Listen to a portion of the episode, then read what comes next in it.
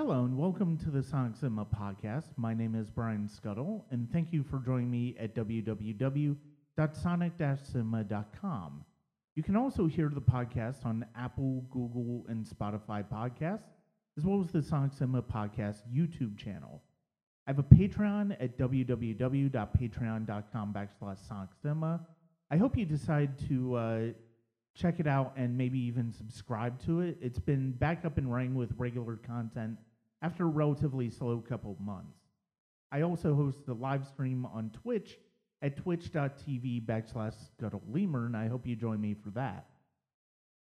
After the most recent entry in this franchise, I decided that I wanted to take discuss a very specific part of the filmmaking process. Most franchises have easily distinguishable iconic themes and soundtracks. Who sees a lightsaber and doesn't immediately think of John Williams' music for the Star Wars saga? Who thinks of the Fellowship of Middle Earth and doesn't hear Howard Shore's iconic music for Lord of the Rings? And Hedwig's theme will always take you straight to Hogwarts in your mind. And yet, financially, one franchise dwarfs them all. But if you consider the early musical landscape of the Marvel Cinematic Universe, it's hard to think of particular themes or consistent sounds throughout phases 1 and 2. Of course, there are themes and soundtracks that stand out over time, but it took a while for that to happen. In this episode, I want to go over the history of the MCU music, how it took time to really find its voice, why it's exciting that the franchise seems to have done so, and how composers are working within it. One of the things that distinguishes the MCU from all of the other franchises is not only that there's never been a consistent composer throughout each franchise, although a few have stuck around, as I'll get to, but there are multiple franchises and tones that must be served here. It's not like the James Bond series where filmmakers, actors, and stories are different, but the musical landscape is fundamentally the same. The same musical voice for Tony Stark's adventures is not necessarily going to work for Thor's mythical epics. T'Challa's life in Wakanda is going to require a different musical approach than Carol Danvers' Cosmic Journeys or the exploits of the Guardians of the Galaxy. I've listened to most of the MCU soundtracks apart from their films, and there's a lot to like about the individual soundtracks. But when they're curated and composed at their best, they bring something out of the franchise that is thrilling and captures the feelings of the stories like great soundtracks only do. I think one of the best ways to approach this is to look at each micro franchise, if one exists, and see how they operate, and of course, that starts with Iron Man. Ramin Djawadi, John Debney, and Brian Tyler are individually quite talented and have done fine work away from the MCU, but the problem is there's no consistency in the sound of Tony Stark's adventures. I think Djawadi sets up some strong ideas for Stark that could have really aided the character moving forward in the franchise and really made his death in Avengers Endgame feel even more heartbreaking if there was a definitive theme for the character to go off of. But AC/DC and rock music became such a part of how they defined Stark musically in those early films, they didn't really commit musically and that's part of why Djawadi's score for the 2008 film is what I lean towards when it comes to the character.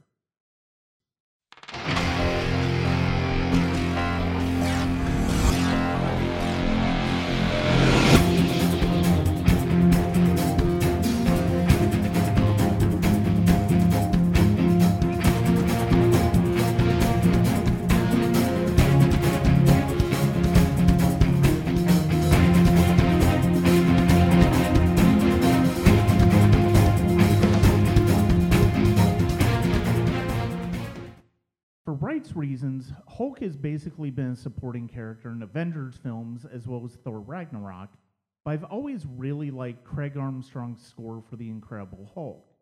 It's based more on action cues and big, broad ideas, but the theme he wrote for the character was among the strongest an MCU characters had, I think. It's just a shame that the film is basically a redhead stepchild in the MCU.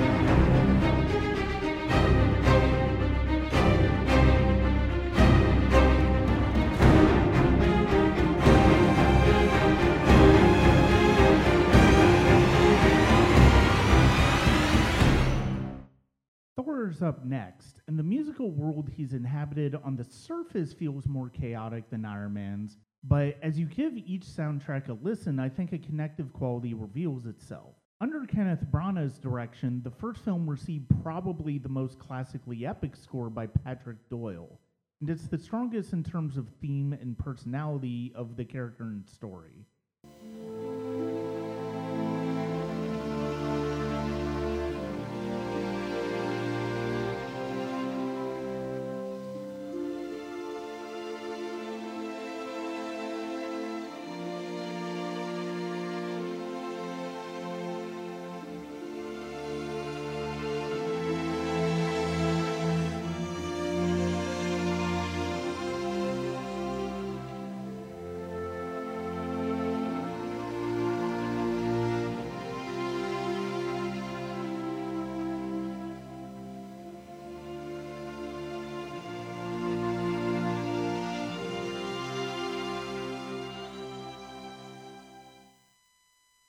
The Dark World is a mixed bag as a movie, to be sure, but Brian Tyler, who came in at the last minute, did a serviceable job continuing some of what Doyle started musically.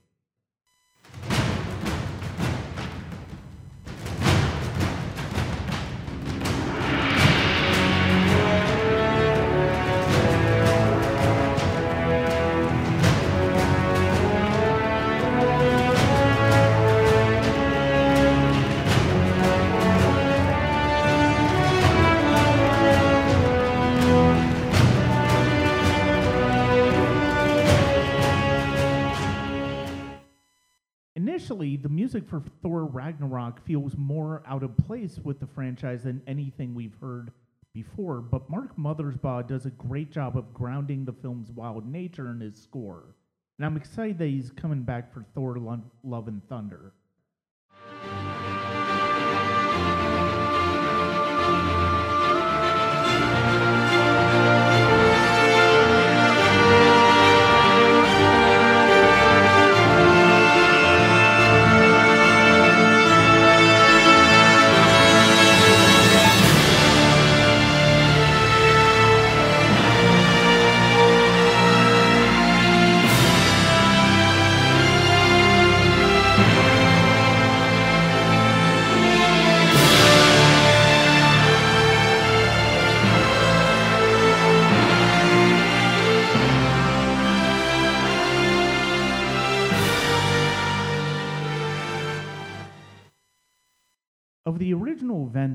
Think Steve Rogers has been the most well served musically. Of course, when you have a composer like Alan Silvestri your first time out, it's hard to go wrong. His theme for Captain America became an instant staple as not only Steve Rogers' franchise continued, but the Avengers in general conti- progressed as a franchise.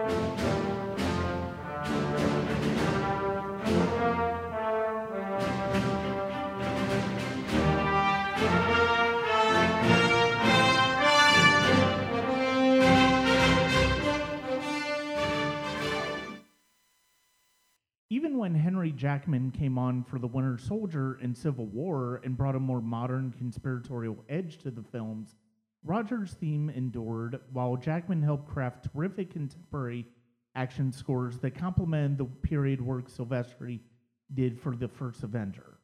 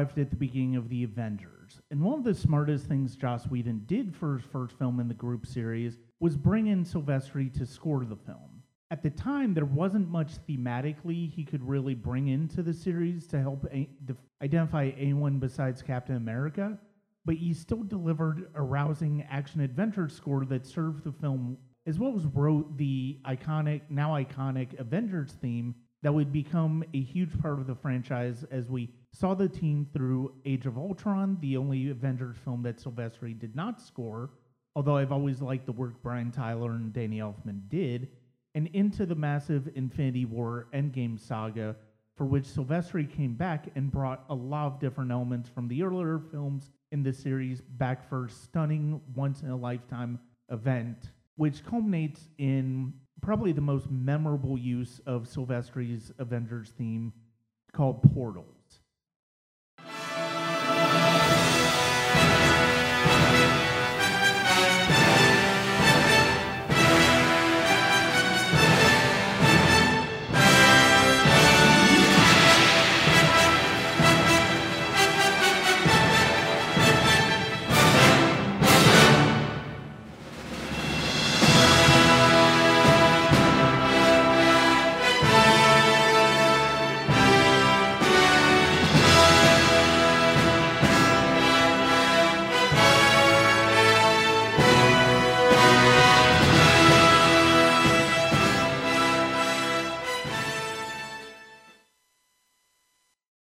The Guardians of the Galaxy came into town, musically the game changed for the MCU. As far as underscore, Tyler Bates's music is very solid adventure music. Not really a whole lot in terms of themes, but it captures the emotions that film scores are intended to do. But really, it boils down to the songs that James Gunn brings into Star Lord's awesome mix that really deliver the goods. Combining the use of pre existing songs and original score is always kind of tricky for filmmakers, but Gunn makes something really special here and uses the songs in a way that most MCU films wish they could, as well as gets strong work from Bates as a composer. There really is only one other hero in the MCU right now that has been lucky enough to have been so well served in that matter. When you hold me in your arms so tight, you let me know everything's alright.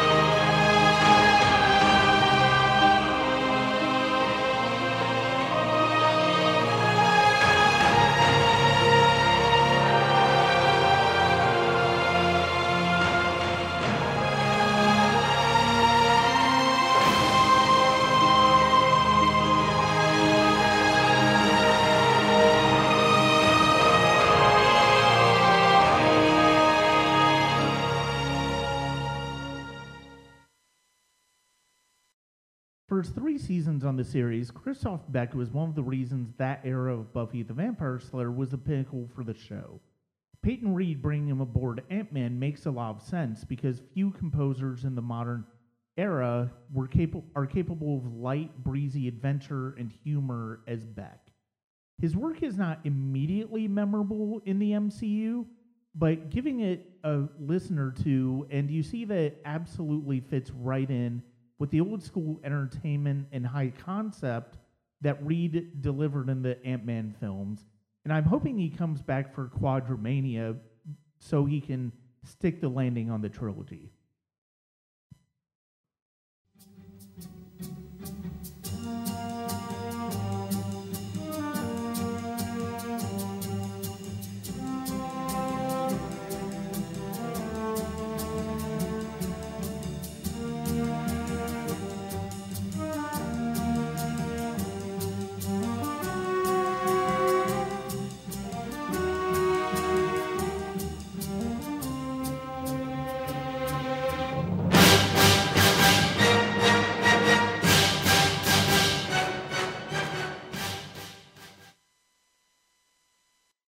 When the Sorcerer Supreme entered the MCU in Doctor Strange, it was a bit surprising at first for Scott Derrickson to not bring in his frequent collaborator, Christopher Young, to bring voice to this mystical side of Marvel. But when you re listen to Michael Giacchino's score for the film, it's easy to appreciate how he brings things like sitar and other exotic instruments into the landscape to create something truly original. And I'm really excited to hear how Danny Elfman continues this with Doctor Strange in the Multiverse of Madness.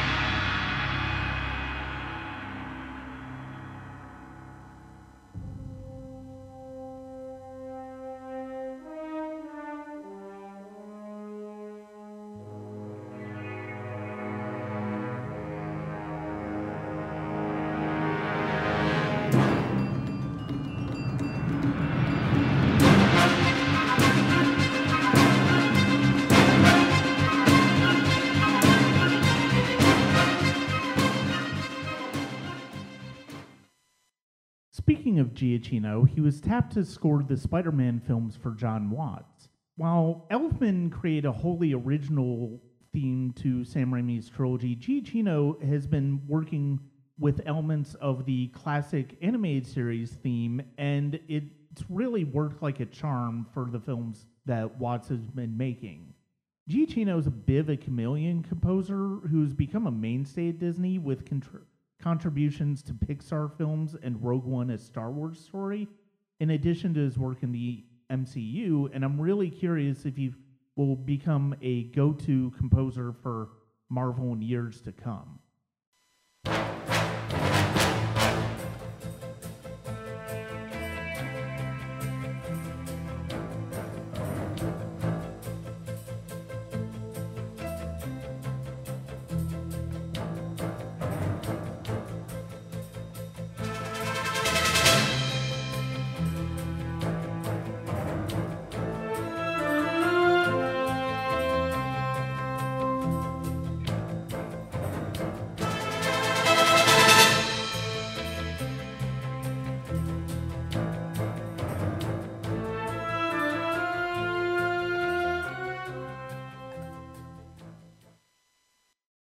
In 2018, Marvel delivered their most acclaimed soundtrack to date, with the Kendrick Lamar produced song soundtrack, as well as Ludwig Göransson's Oscar winning score for Black Panther.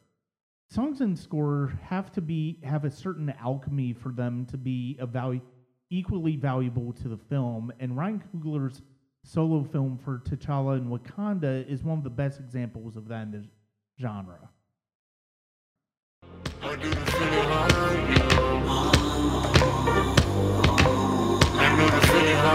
High.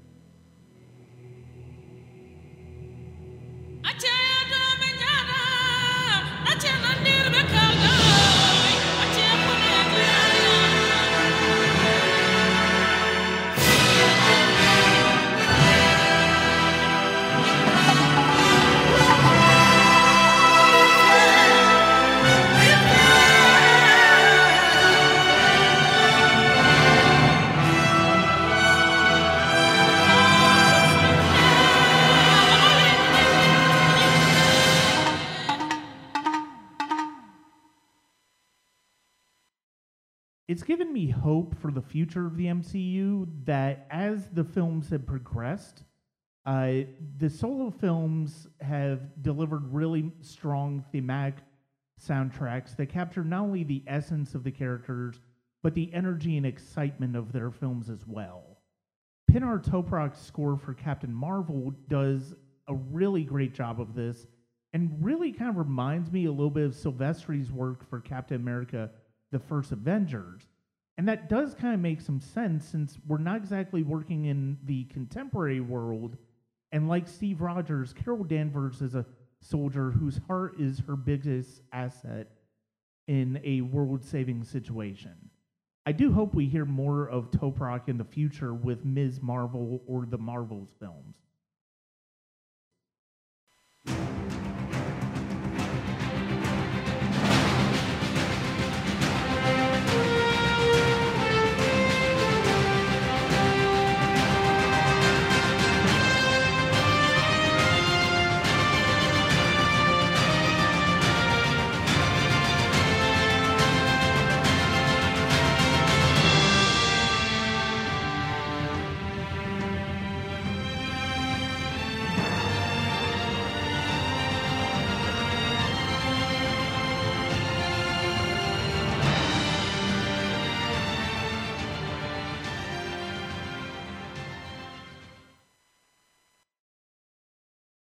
Finally reached 2021's MCU offerings, and the one in particular that inspired this podcast. We're going to start out with WandaVision, and while most will point to the delightfully enjoyable plays on sitcom theme songs by Kristen Anderson Lopez and Robert Lopez, we have Christophe Beck delivering a score that not only complements those songs and works for the tones of the early episodes, but can also shift on dime into more dramatic territory like he was able to do on Buffy.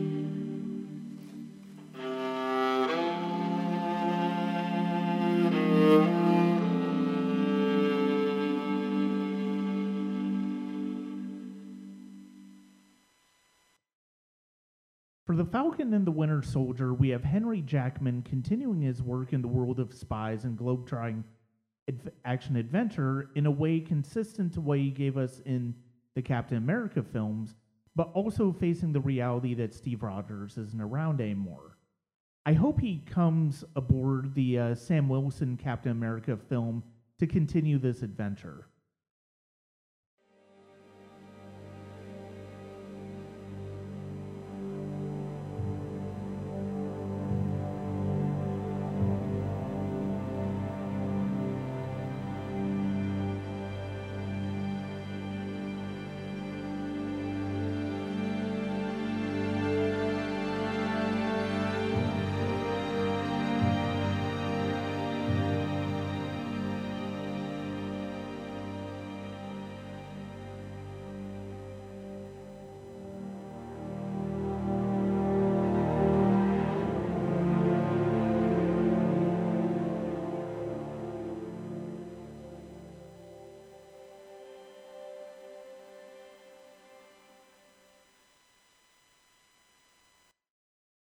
I'm not here to debate the merits of a Black Widow solo film years after the character of Natasha Romanoff had been killed in Avengers Endgame, although I think the placement of it is, allows for a lot more closure of the character's arc than we were afforded in Avengers Endgame. But I'm here to appreciate how, after a decade, we finally seem to get something musically that resembles a personality for the character. Lorne Balfe is certainly capable of formula in terms of the action adventure music, but like the film, it's when it gets personal when his work snaps into focus and prevent, presents something memorable.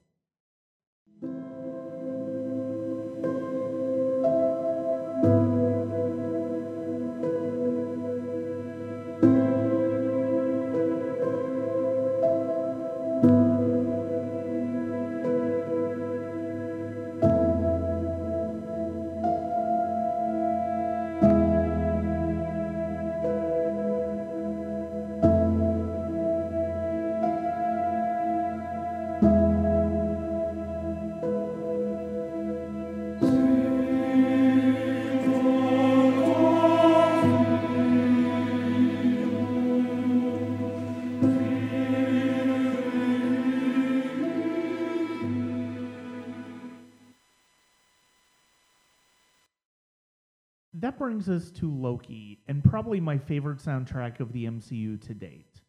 Natalie Holt's main theme, which echoes the great Wendy Carlos and how she brings synthesizers in is a dominant voice musically, is weird and wonderful, and those qualities commence as each episode unfolds.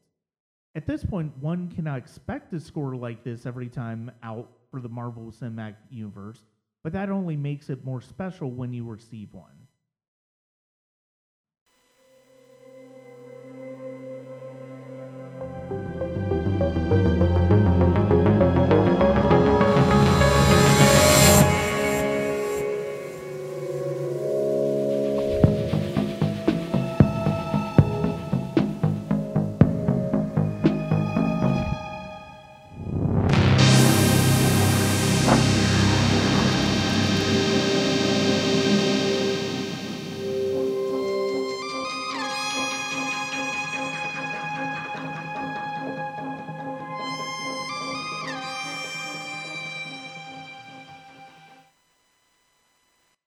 You very much for joining me down this journey of the Marvel musical universe. I hope you found it enjoyable as well as informative. That will do it for this episode of the Sonic Cinema podcast. Uh, continue to check out my written work at www.sonic-cinema.com, the podcast on YouTube, Apple, Google, and Spotify, as well as the Patreon at patreon.com backslash Sonic Cinema. And finally, I am online on Twitch at t- twitch.tv backslash Scuttle Lemur. Thank you very much, and I hope you enjoyed this episode.